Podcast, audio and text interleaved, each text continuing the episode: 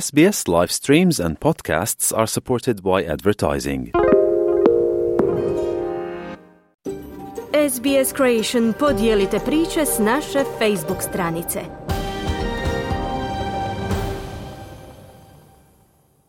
Za radio SBS na Solomon govorimo o tome na koji način mala poduzeća dobivaju obuku za podršku u očuvanju kibernetičke sigurnosti. Australci sve učestalije žive svoje živote na internetu gdje se socijaliziraju, ali i posluju.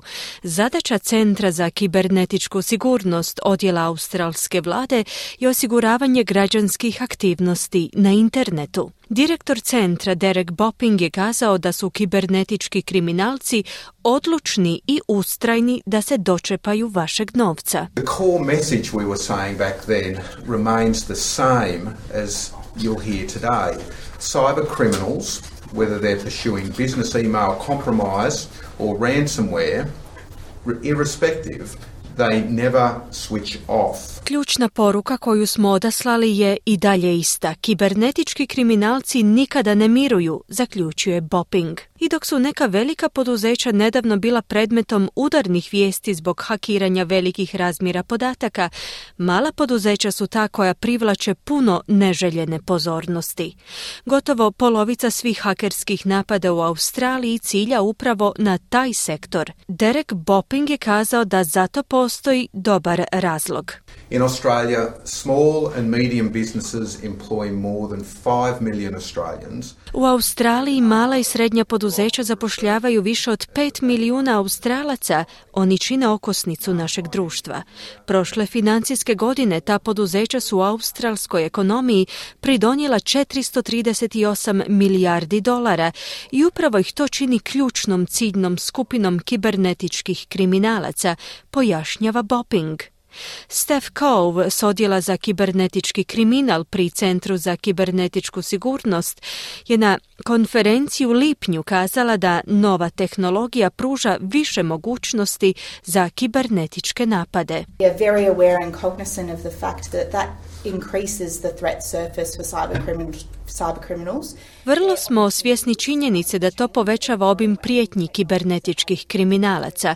Njihove se prilike mijenjaju i rastu s dodavanjem novih tehnologija u ekosustav, zbog čega onda imaju na raspolaganju više načina na koji mogu napasti australske građane i druge stvari koje su im potrebne iz financijske perspektive, istaknula Crow. Chris Goldsmith iz Australske savezne policije je kazao da je jedan od uobičajenih oblika napada putem poslovnih poruka elektronske pošte.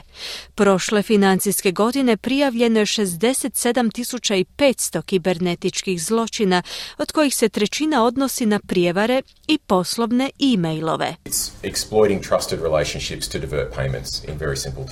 Vrlo jednostavnim riječnikom to je iskorištavanje pouzdanih odnosa za preusmjeravanje plaća.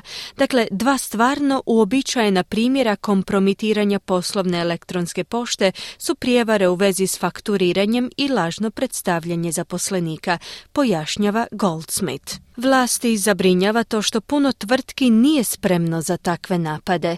Rezultati ankete provedene u vijeću malih poslovnih organizacija su pokazali da 59% malih poduzeća svoje kibernetičke poslovne prakse ocjenjuju lošima, odnosno da mogu biti i bolje.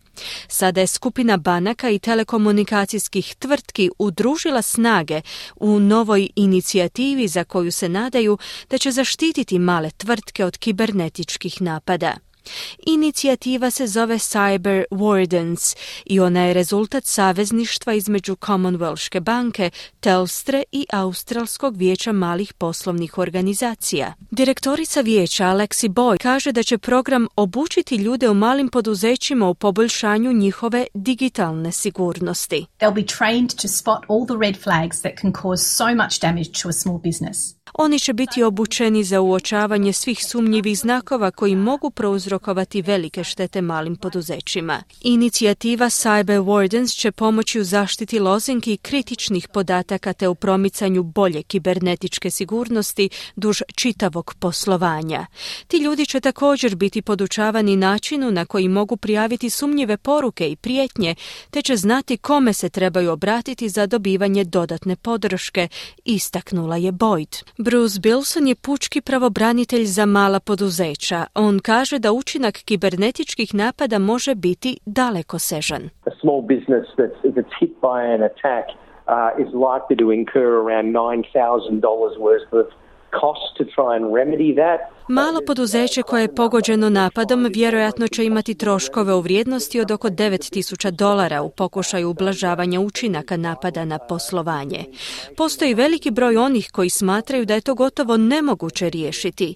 U nekim slučajevima poduzeća se nikada ne oporavljaju od takvih napada, gube ključne digitalne informacije, mogli bi čak izgubiti povjerenje svojih klijenata, što može biti iskustvo od kojeg nema povratka, kazao je Wilson, dodavši da pozdravlja bilo koje napore koji se ulažu u obučavanje malih poduzeća u njihovoj zaštiti. No kako istaknuo poruke o kibernetičkoj sigurnosti moraju uzeti u obzir da više od jedne trećine malih poduzeća vode useljenici.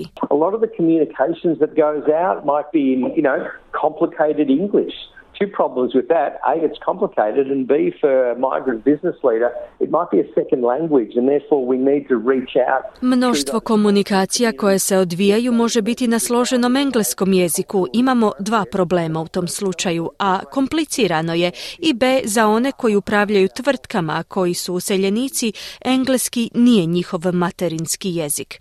Trebamo stoga doprijeti kroz te kulturne zajednice, prenijeti te poruke na način koji je kulturološki prikladan i također slaviti velike poslovne prvake koji su dio naše multikulturalne poslovne zajednice, izjavio je Bilson.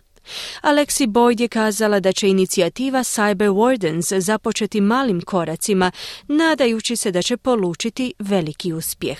A pilot program of 500 cyber wardens will be launched next year ahead of a broader rollout of the program to try and reach as many of Australia's 2.3 million small businesses as possible. Pilot program od 500 takozvanih kibernetičkih čuvara će biti pokrenut sljedeće godine prije njegovog šireg uvođenja kako bi se pokušalo doprijeti do što je moguće više od 3,2 milijuna malih poduzeća u Australiji, naglasila je Boyd.